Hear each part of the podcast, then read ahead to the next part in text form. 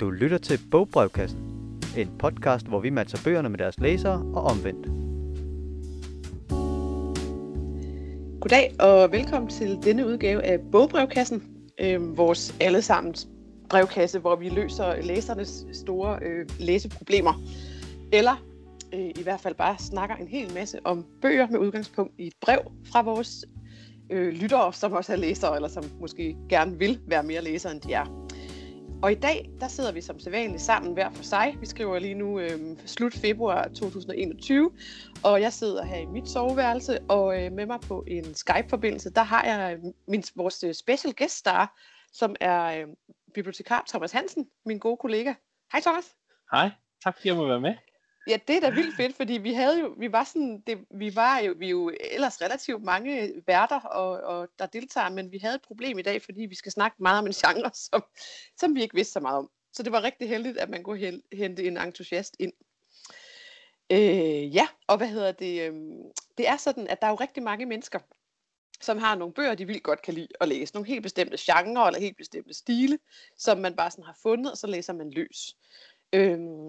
Og det er der nogen, der er rigtig glade for. Så er der andre, som pludselig tænker sådan, jeg vil egentlig gerne prøve at læse nogle helt andre bøger. Og på amerikansk, især i USA, der har de rigtig meget det, der hedder reading challenges, hvor de sådan udfordrer sig selv enormt meget, og hvor det kan også være, man gør det andre steder, men det er især også på Goodreads, at sådan noget florerer med, at i det her læseår, der må jeg ikke læse nogen cis-hvide mænd, for eksempel. Det er meget populære læseudfordringer her for 2021. De der hvide heteroseksuelle mænd er jo rimelig upopulære. Desværre, Thomas, må jeg sige. Ja, men jeg har ikke nogen læseudfordring, men jeg kan godt lide tanken om det. Og man kan også sige, at jeg fik en slags læseudfordring til at læse op på dagens tema. Skal vi springe ud i læserbrevet? Ja, lad os. Det gør vi. Det kommer her. Kære Bogbrevkassen, jeg er 33 år og læseglad. Jeg læser omkring 30 bøger om året, og især vild med realisme, young adult og biografier. Jeg holder af dansk realisme, som beskæftiger sig med samfund og klasse, politisk drama og personlige skildringer. Jeg har et læsemål for 2021. Det er at læse mere fantasy og sci-fi. Det skal være til voksne, og jeg er ikke så begejstret for nordisk mytologi. Så hvad skal jeg læse? Bedste hilsner, Cecilie. Ja, Thomas, hvad skal Cecilie læse? Ja, det må vi jo finde ud af, jo. Jeg synes, det er et rigtig fedt. Tak for dit brev, Cecilie. Cecilie, hun skriver jo meget det her med, at normalt læser hun det her, og nu vil hun lige læse noget helt andet. Og det synes jeg jo er enormt spændende, og jeg håber, vi kan hjælpe hende i mål med det. Så vi kommer til at snakke rigtig meget om to forskellige genrer, er det jo, sci-fi og fantasy. De står på samme hylde på vores bibliotek, men de er jo ret forskellige. Og hvordan er det med dig, Thomas, og sci-fi og fantasy? Kan du ikke lige skitsere det op for os? Først vil jeg gerne lige sige tak til Cecilie, fordi jeg har faktisk ikke læst fantasy de sidste 10 år eller sådan noget lignende. Men nu skulle jeg til at snakke om det. Og jeg er vild med fantasy, men jeg har bare ikke læst det de sidste 10 år eller sådan noget. Og så måtte jeg jo tanke op på den genre der. Så, og nu har jeg virkelig fået lyst til at læse endnu mere fantasy. Og Cecilie efterspørger fantasy til voksne. Det er faktisk ikke noget, jeg har læst så meget af. Så det var jo det, jeg kastede mig ud i. Så det skal hun lige have tak for, fordi nu har jeg virkelig fået lyst til at læse enormt meget fantasy. Jeg har primært læst science fiction. Men altså for mig med fantasy og science fiction, så er det jo... Altså det er faktisk noget, jeg altid har læst. Altså lige siden jeg var barn.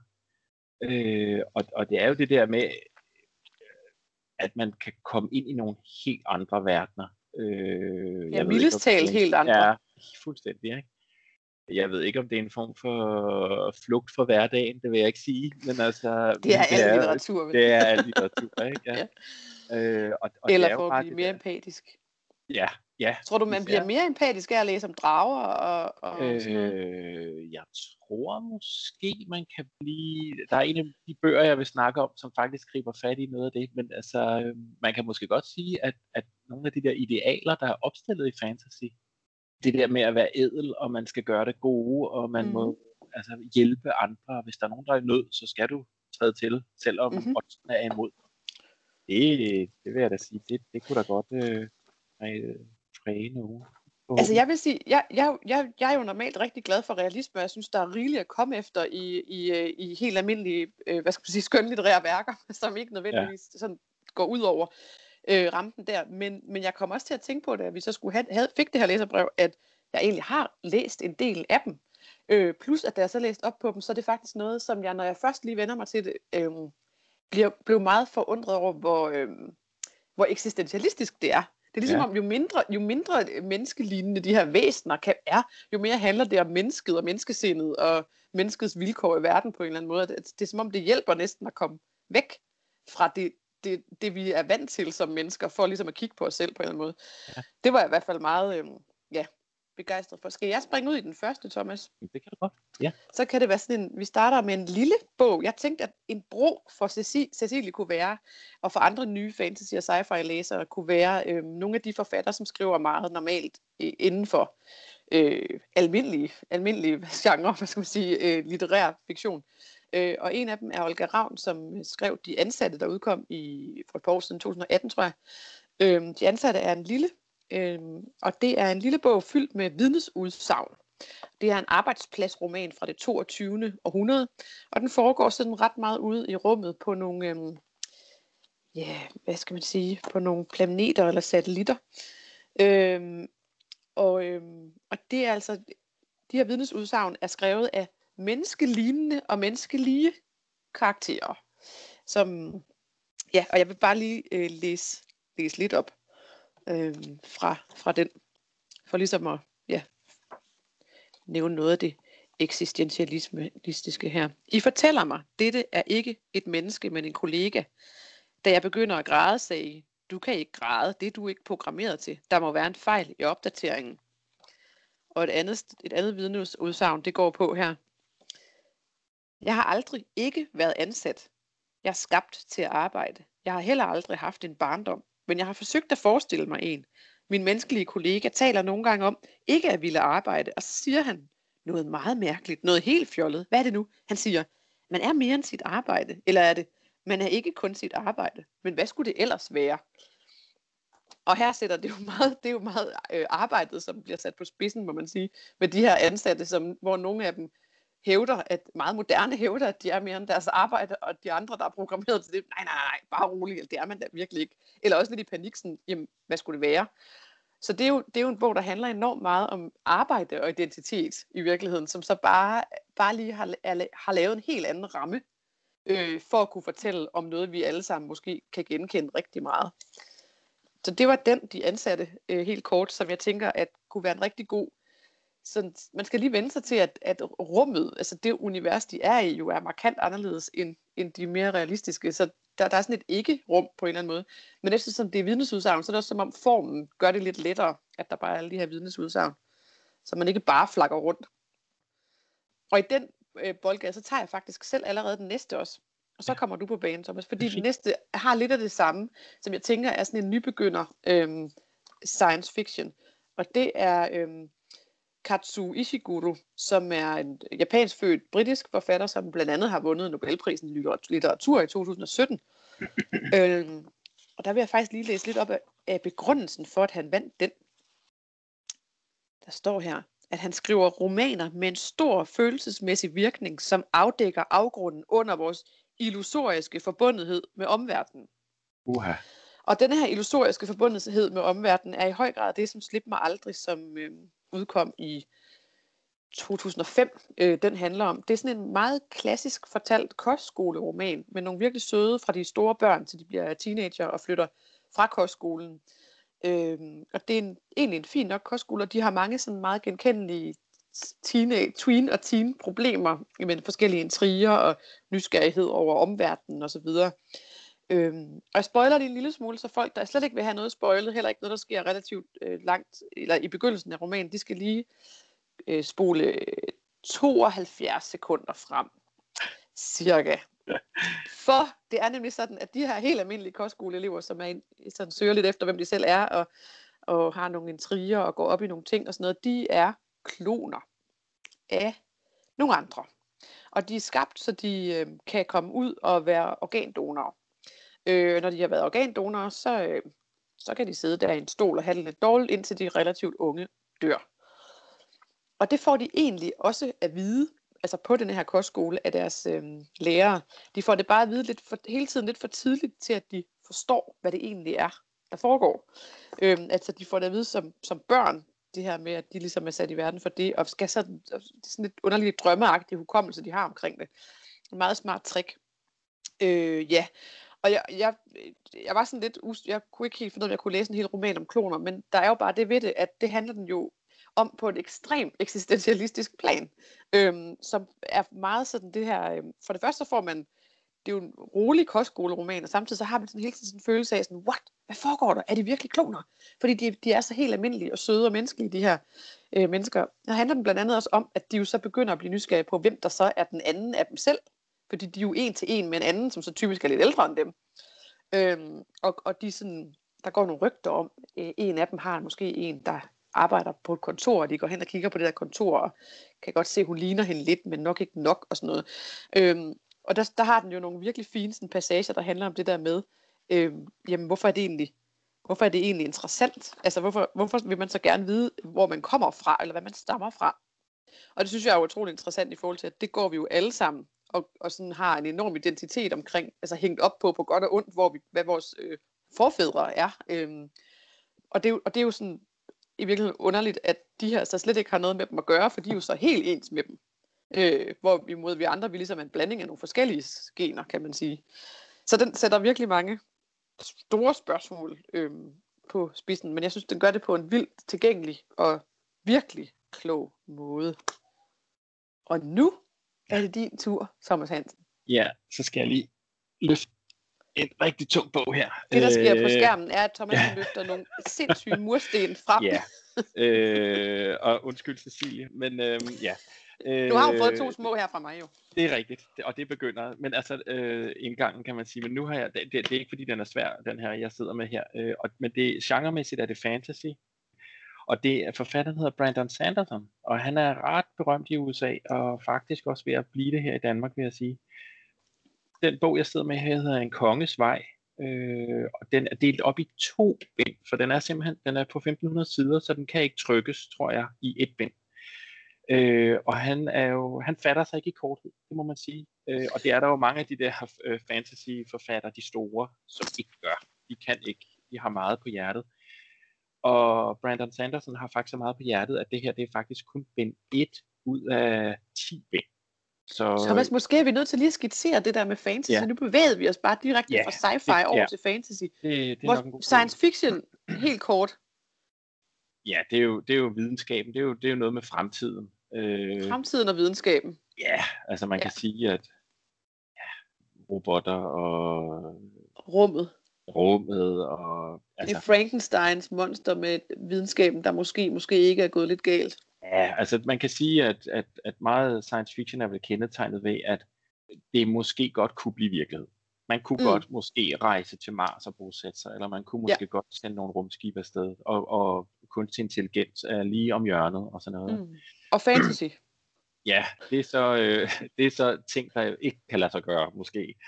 Der er nogle magiske og overnaturlige elementer, som ikke kan eksistere i den virkelige verden. Magi, troldmænd, drager, dæmoner, White Walkers fra Game of Thrones og sådan noget. Og så har de jo begge to nogle, som du også har været inde på, en masse temaer.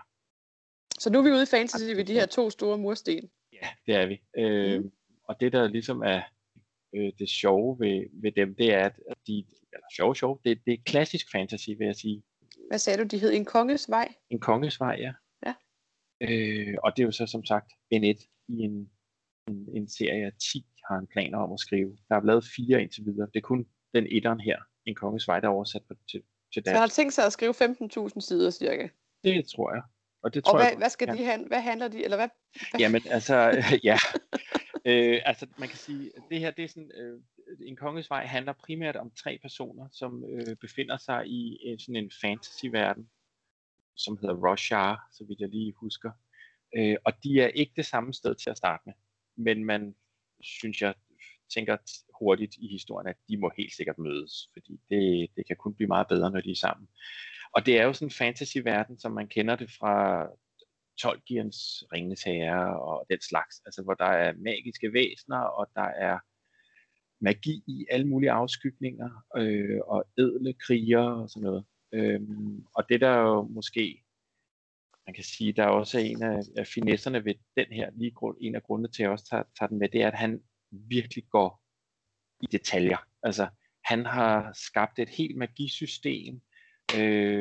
Der er sprog, ikke fordi han sådan decideret har lavet andre sprog, ligesom jeg mener, det var Tolkien, der lavede. Han lavede decideret elversprog med grammatik og det hele. Men han, man kan sige, Brandon Sanderson, han går lidt i Tolkiens fodspor. Og jeg synes, de er en fabelagtig god historie. Nu har jeg kun nået en tiendedel, kan jeg sige jo, fordi jeg kun har læst PNF'er. Kun læst 1500 sider. Jeg har kun læst 1500 sider. Men noget han også gør, det for eksempel er der sådan et eksempel på, hvordan han udbygger tingene, det er, at der i historien følger man en pige, som er rigtig god til at tegne.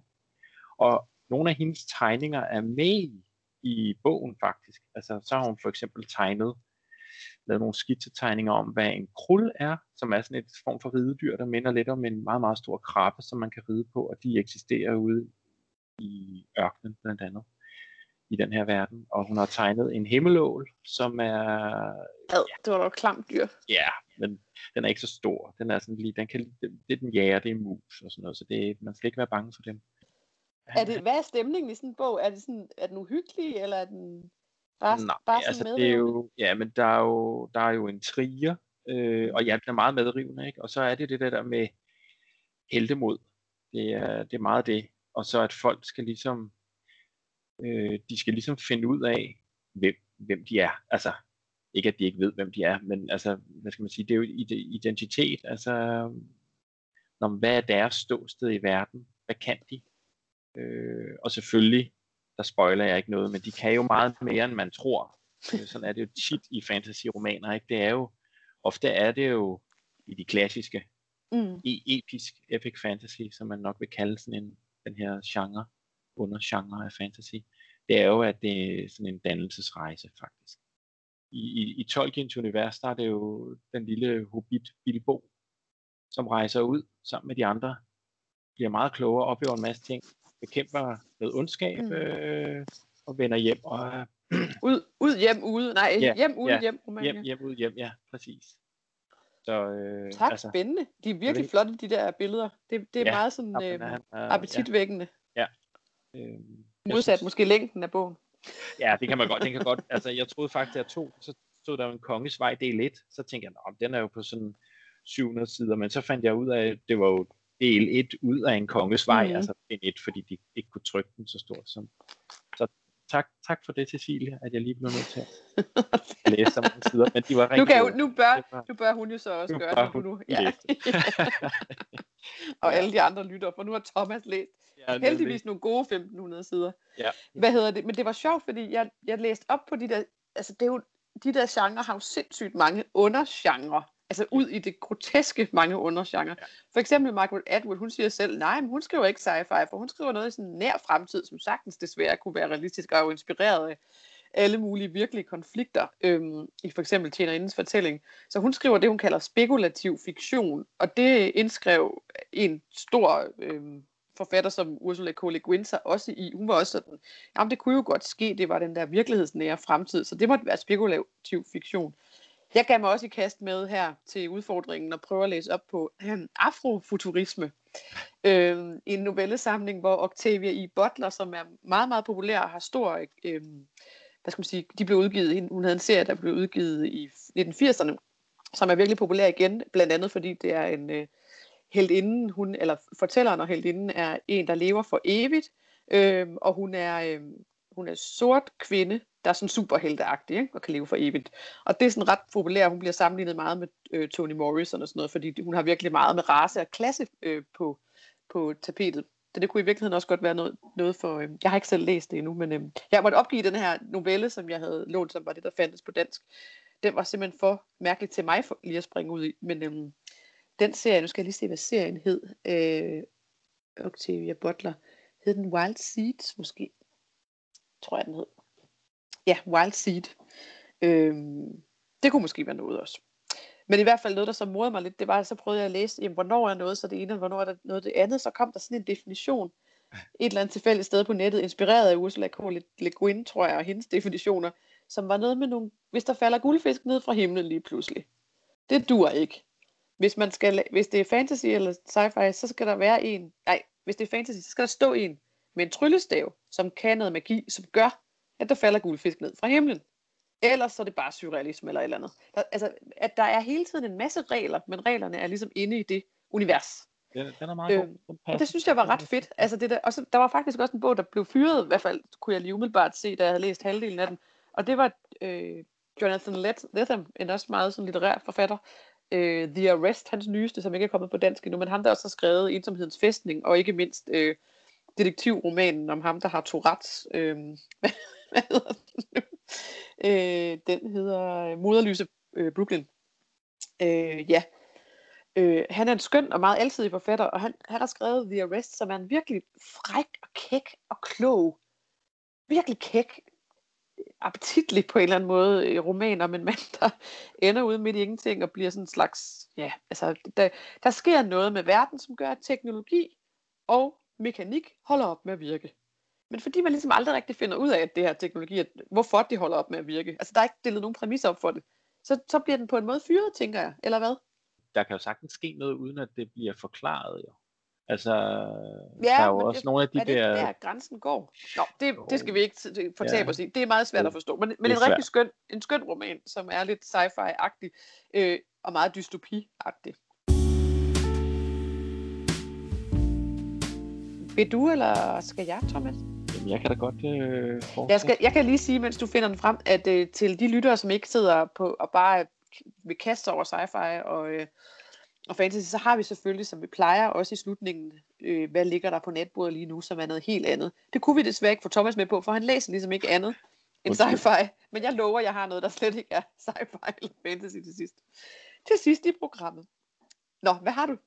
Ja, altså jeg har taget, Den herreløse ridder af George R.R. Martin. Og jeg synes ikke rigtigt, hvis man skal snakke fantasy, så kan man faktisk ikke rigtig komme uden omkring ham. Sig lige, George hvad Martin. Han også har skrevet, ja. Ja, men han har skrevet og Game of Thrones, som jo også er blevet filmatiseret, ligger på HBO. En stor serie, som jo er færdig filmmæssigt, men han er ikke færdig med bøgerne endnu. Så det bliver lidt sjovt. Jeg tror, bøgerne kommer til at ende helt anderledes end serien. Altså filmserien. Kan de ikke fortryde, at de har sagt, at den er færdig? Altså kan de ikke bare sige, at den var ikke færdig alligevel? Jo, de kan sikkert godt putte noget mere på et tidspunkt. Ja. Ikke? Men det som han... Ja, for det første, så er han heller ikke en, der normalt fatter sig i korthed. Fordi at de der Game of Thrones, det er jo også forskellige rigtig, rigtig, rigtig mange sider. Men den, jeg har taget fat i her, den hedder Den herreløse ridder. Og den foregår i det samme univers som Game of Thrones. Som er jo, det er jo sådan noget klassisk fantasy.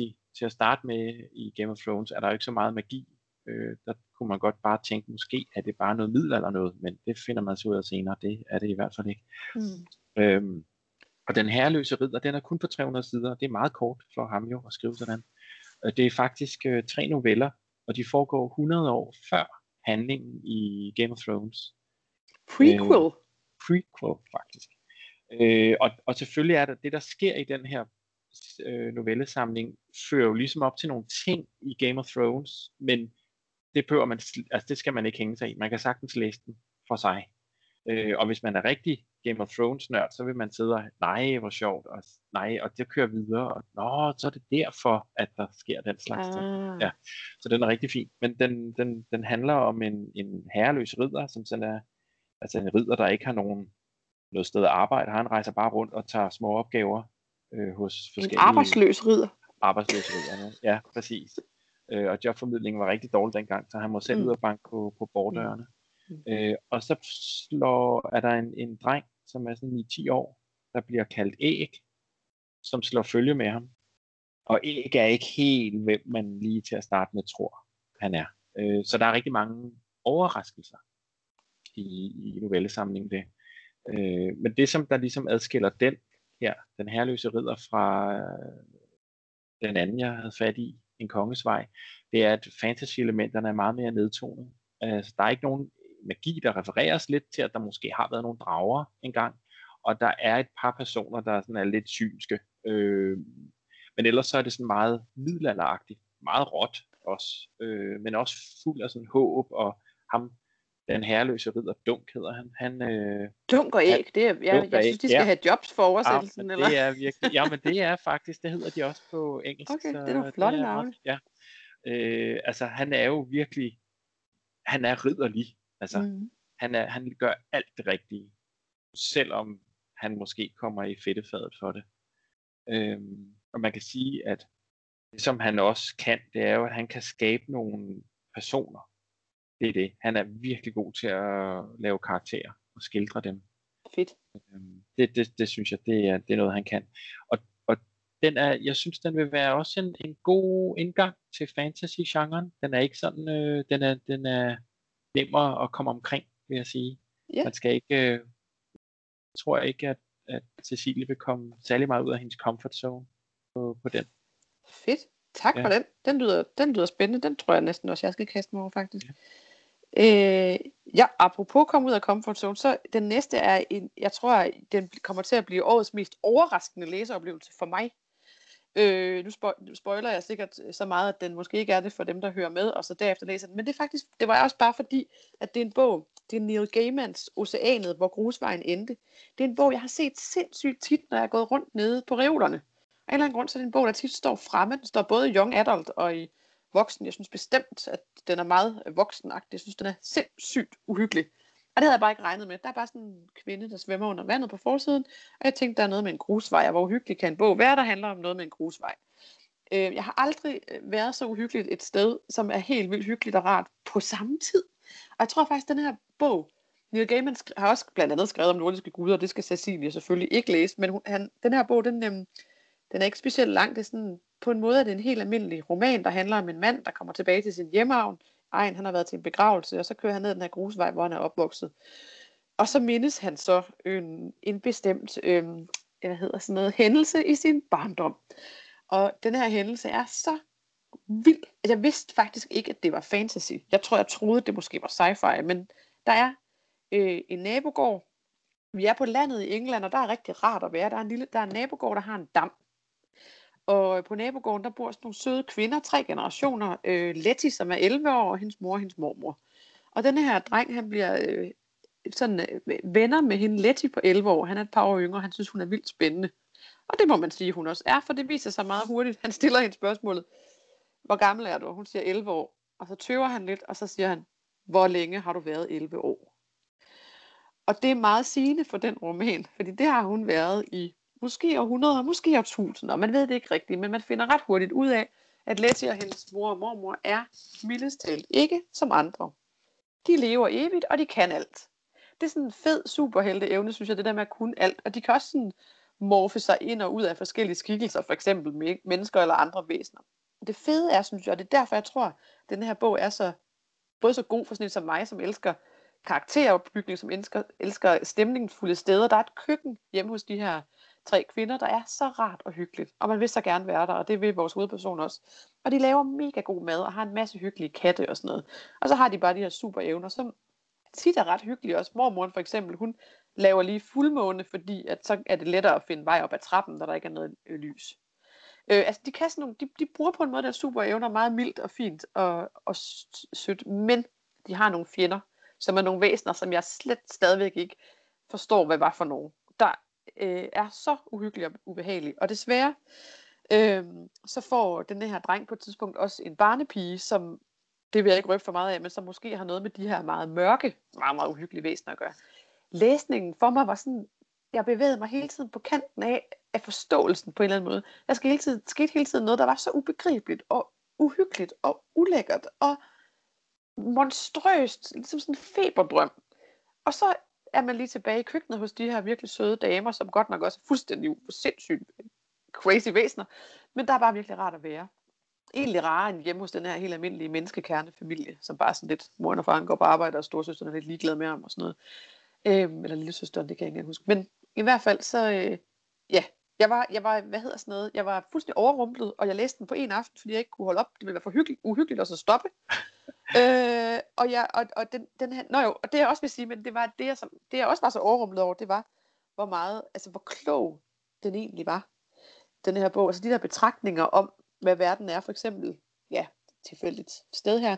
Jeg så verden, som jeg havde betrådt den siden min fødsel, og jeg forstod, hvor skrøbelig den var, at den virkelighed, jeg kendte, var et tyndt lag glasur på en stor mørk lavkage. Jeg så verden oppefra og nedefra. Jeg så, at der var mønstre og porte og stier på den anden side af virkeligheden. Jeg så alle disse ting og forstod dem, og de fyldte mig, ganske som oceanets vand fyldte mig. Denne her lille dam bliver nemlig også til et ocean. Det er der også noget meget mærkeligt ved. Jeg ved ikke, om den er filmatiseret, men hvis den var, ville jeg virkelig ikke turde se den film. Men når man selv, altså, så kan man ligesom bare dvæle lidt ved det hyggelige køkken, og der er jo også, der er bare en enorm god balance mellem de her helt vilde, vanvittige ting og de genkendelige. Det her venskab mellem Letty og hovedpersonen er for eksempel meget, meget fint. Ja, og hans betragtninger. Det, ja, meget anbefalesværdigt den. Jeg vil sent glemme den. Og jeg tror også, den er på en måde en god indgang, fordi den er også enormt, altså New York Times bestseller og sådan noget. Det er bare en virkelig velskrevet page-turner inden for genren fantasy. Neil Gaiman, han kan noget. Han er rigtig god. Ja. Ja, det var ham. Nu skal jeg puste ud. Fortsætter du så? Jamen, så kan jeg fortsætte, for så kan jeg tage... fordi, ja, som sagt har jeg jo ikke læst så meget fantasy her på det sidste og sådan noget. Jeg læser rigtig, rigtig meget science fiction. Og den sidste bog, og nu vil jeg rigtig gerne sige undskyld til Cecilie, fordi nu, hvis hun kaster sig over den, så kommer hun helt sikkert ud af sin comfort zone. Det er der mange, der gør. Det vil hun jo også gerne. Det vil hun gerne, ja. Og det er Neuromancer, som den hedder oprindeligt, af William Gibson, og den kom på engelsk i 84. Så det er en ældre sag, men den er ret interessant. Dels har den skabt grundlag for en hel undergenre inden for science fiction, der hedder cyberpunk. Det er faktisk Gibson, der har lavet det. Og hvad det, er cyberpunken? Jamen cyberpunk, det er sådan noget, hvor det er i sådan en ikke så fjern fremtid, hvor der er en masse IT, men det er bare mørkt og dystert tilværelse, folk lever. Når Blade Runner for eksempel, filmen, er jo så meget dyster, ikke? Og den her roman, den foregår i det 21. århundrede, og der følger man den 24-årige cybercowboy, som han bliver kaldt. Det er, altså, han er vel en hacker, vil man nok sige i dag.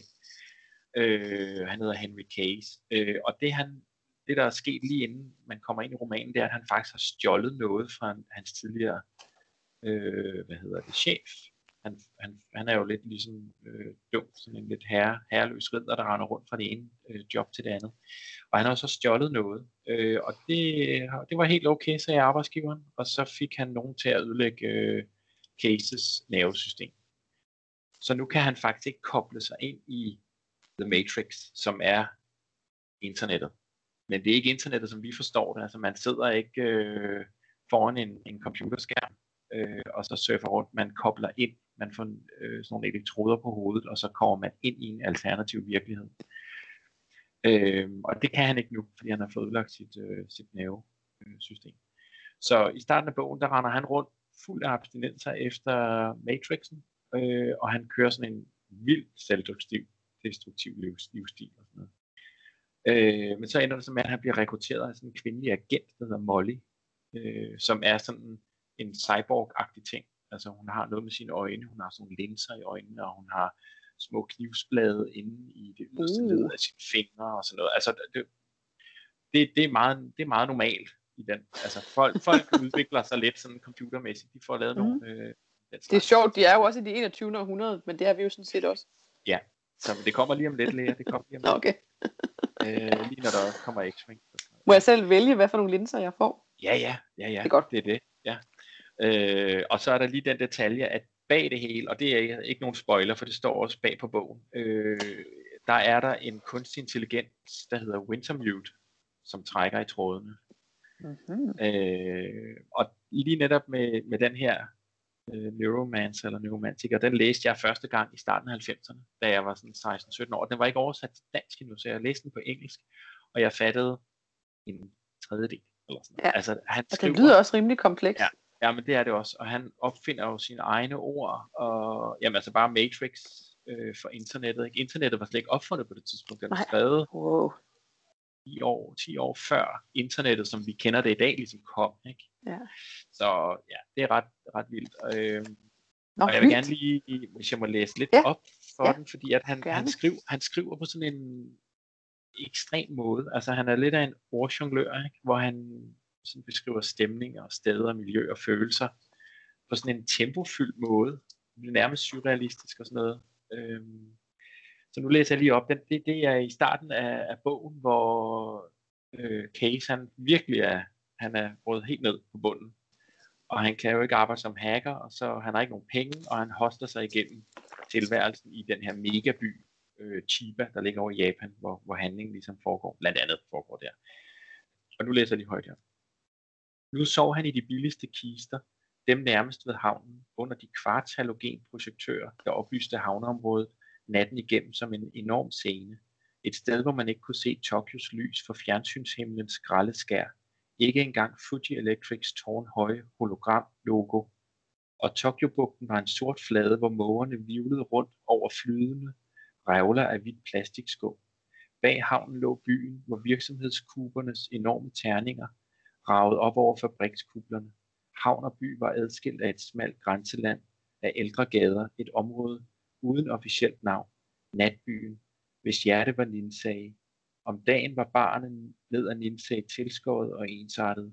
Neonskiltene var døde, hologrammerne lå ubevægelige og ventede under den forgiftede sølvhimmel. Altså, fedt med alle de hologrammer, det er bare et eksempel på det helt crazy. Altså han skriver sådan, han fyrer nogle ting af, hvor han ikke forklarer, hvad det er. Altså, den er virkelig syret.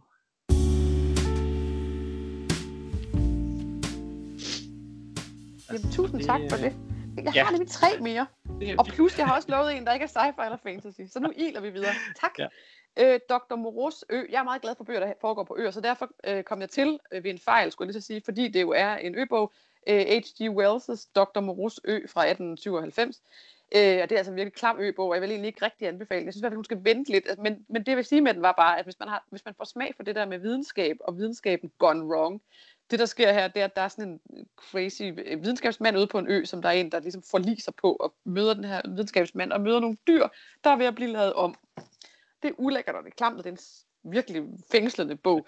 Men jeg synes i stedet for, fordi hun er nybegynder inden for det, så synes jeg, hun skal starte, hvis hun ikke allerede har læst den, Mary Shelleys Frankenstein, som har en dejlig nyudgivelse, blandt andet her på Rosinante, med Merete Pryds Helles fremragende forord. Jeg synes, man skal læse Frankenstein. Det skriver Helle også i forordet. Man skal læse bogen, og ikke bare snakke om den eller høre om den. Den fortjener at blive læst, som den er, og ikke som den er blevet genfortalt, skriver Pryds Helle. Og det synes jeg er rigtigt, fordi jeg var meget selv overrasket at læse den til en læseklub for mange år siden, over hvor utrolig god en bog det er. Og der for det første alt det der evige med, at nej, det var ikke monsteret, der hed Frankenstein. Det var videnskabsmanden, der hed Frankenstein. Men jeg læste også lige en Guardian-anmeldelse af en anden bog, jeg lige kommer til at snakke om lidt, fordi den har meget med at gøre, hvor der stod, at det i virkeligheden hverken videnskabsmanden eller monsteret, der er det egentlige monster. Det er bogen, der er monsteret. Fordi det er den her bog, der er så sindssygt uhyggelig. Han sætter jo, altså hvad skal man sige, Dr. Frankenstein sætter jo nogle døde knogler og hudflapper og sådan noget sammen, og så sætter han elektricitet til det. Og det er jo det, der ligesom gør, at monsteret vågner. Og monsteret har ikke noget navn, og det er jo en del af det. At, det her er en af de her virkelig store klassikere, som handler om utrolig mange store emner, blandt andet identitet, og hvornår man menneske. Det kan godt være, at han kan gå rundt ham her monsteret, men han har ikke noget navn. Og det mange, altså, ja, der er en masse ting i den, som jeg synes, at man skal læse i sin helhed. Den er kun knap 200 sider, og den er altså bare sindssygt godt skrevet. Hun sad jo Shelley her, pur unge Shelley, på, og kedede sig i regnvejret på en eller anden ferie på et slot ved en sø, og så skrev hun jo lige den som sådan en konkurrence med sin digtermand og nogle andre kendtiser. Og det, ja, det er bare en god historie. Den er fra 1818, så den er også markant ældre end Moreaus Ø, og jeg vil da nok sige, at den i hvert fald er en slags ur-sci-fi. Og så er der nemlig lige kommet, det er sådan et sæt det her, fordi så er der lige kommet Jeanette Winterson, som er en super forfatter, litterær forfatter, har skrevet Frankenstein. Og Frankenstein kom sidste år, altså i 2020, og tager udgangspunkt i, at Mary Shelley, hun sidder her ved den her sø og skriver Frankenstein. Og det hører vi ligesom om som en slags historisk roman. Og så krydsklipper den til nutiden, hvor vi har hvor der både er transgender og transhumanism. Der er sådan en transkønnet læge, som forelsker sig i en ret vild videnskabsmand, og den her videnskabsmand, han er ved at accelerere evolutionen, som han selv kalder det. Og det er pretty scary stuff, at han lige accelererer evolutionen, Victor Stein. Det er en meget, meget sådan... altså Winterson, hun skriver som en drøm, og jeg synes, den er klog og sjov. Jeg er halvvejs i den. Den er virkelig... den gør nogle ret vilde ting. Den er jo ikke i sig selv jo, det er ham her, Victor Stein laver, håber jeg ikke, man kan i virkeligheden, men det kan man nok snart. Ja, den sætter bare rigtig mange store, spændende spørgsmål, og så er det nogle ret fede krydsklip, og man vil virkelig gerne være der ved søen sammen med Mary Shelley. Og egentlig også med denne her kærlighedshistorie, der opstår mellem de her to, lægen og videnskabsmanden. Så det var bare lige sådan turbo. Og så var det jo, at vi havde lovet, Thomas, at vi skulle anbefale noget, som ikke var science fiction, og det kunne jeg jo ikke få dig til. Til gengæld, ja, det skal du ikke pytte med det. Du er jo også bare gæststar. Til gengæld vil jeg så anbefale en utrolig tyk bog. Jeg er ved at læse Robert McFarlanes Underland, eller Underland, som den hedder på dansk, med underoverskriften En rejse i dyb tid.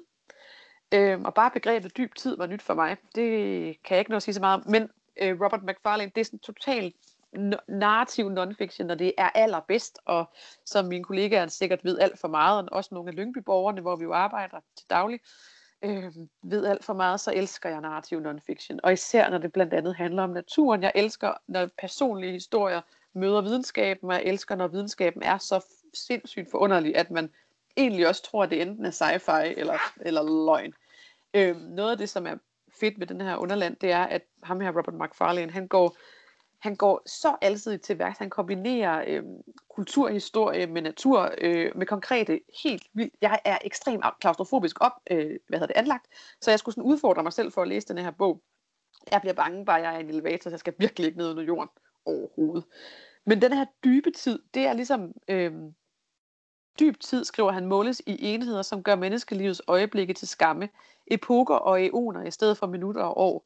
Dyb tid regnes i sten, stalaktitter, aflejninger på havbundet og kontinentalpladernes bevægelse. Set i dyb tid kommer tilsyneladende døde tid, ting til live, nye ansvar manifesterer sig. En slags tilværelsens gemytlighed springer i øjnene, verden bliver sælsomt mangeartet og livfuld igen. Is, ånder, klipper har tidevind. Tidevand, bjerge stiger og falder, sten pulserer, vi lever på en restløs jord. Han sætter det selvfølgelig ind i alt det her med klimaforandringer og sådan noget, som han synes er vigtige, men han sætter det også ligesom, altså der er samtidig det der med, hvor små vi er, og vi dør jo igen, når der kommer en ny istid. Herregud, det var jo bare lige en lille parentes i dyb tid, at menneskeheden lige var her, og så forsvinder igen. Han er blandt andet nede med sådan nogle, også nogle punkagtige typer nede i Paris. Paris har en negativ by på undersiden, fordi der har været rigtig meget... sådan en stenudhugning dernede, så der er ligesom en masse tunneller og kæmpe rum og katedraler og katakomber, fordi de senere blev brugt til at begrave folk, da de manglede plads der. Så der går han blandt andet rundt nede, og han er alle mulige steder med folk, der virkelig entusiastisk går op i, hvad der er under jorden. Han møder også et sted en videnskabsmand, som sidder nede under jorden og forsker. Det er der mange videnskabsmænd, der gør. De forsker nemlig i nogle atomer, der er så små, at man ikke kan forske i dem andre steder end meget, meget langt ned under jorden i noget meget, meget tæt klippe, fordi ellers så undslipper de her atomer, eller den her type, som er så svært at forstå, men de går hele tiden igennem os, de her mikroorganismer, og de går også igennem vægge og sådan noget, men når du sidder nede helt ned under jorden, så kan du altså godt ligesom få greb nok om dem til, at du kan måle dem. Og noget af det fine, ham her McFarlane, han så gør, det er, at han interviewer så ham her, videnskabsmænd, omkring det her bestemt type, men så spørger han, er det ikke vildt, når du så går rundt ovenpå, altså oppe på klipperne langs kysten i Wales, der hvor du bor, er det så ikke vildt, at du egentlig kan gå der, at det hele ikke falder igennem hinanden, og alting ligesom er så transparent i forhold til ting, der er så små. Og så siger den her videnskabsmand, nej, jeg synes egentlig, det mest vilde er, at jeg kan gå der med min kæreste i hånden, tænk at have det privilegie.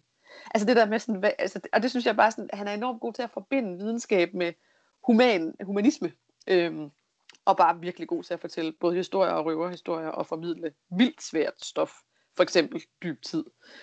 Ja, så Underland, hvis man kan lide at lære noget og blive underholdt og komme rundt i verden, men nede under jorden. Og jeg vil bare sige, som klaustrofob kan jeg sagtens læse det, fordi han er hele tiden, han er også selv lidt klaustrofobisk og vil gerne ud igen, men ham der han er sammen med, han har styr på det og sådan noget. Så ja, stor anbefaling af Underland. Og stort tak til Thomas, vores ekspert. Eller entusiast. Ja. Fra hjemmekontoret. Og Cecilie, vi håber, at der er noget, du kan bruge. Giv dig i kast med det også. Og vi håber også, at vi kan bringe andre lyttere, enten folk, der læser det i forvejen, give dem anbefalinger, eller bringe andre folk til at få blod på tanden i forhold til at komme ud af deres vante læserammer. Det kan være sjovt og vildt, må vi i hvert fald sige. Ja. Og send endelig brev ind til info@ltk.dk. Tak for i dag. Tak.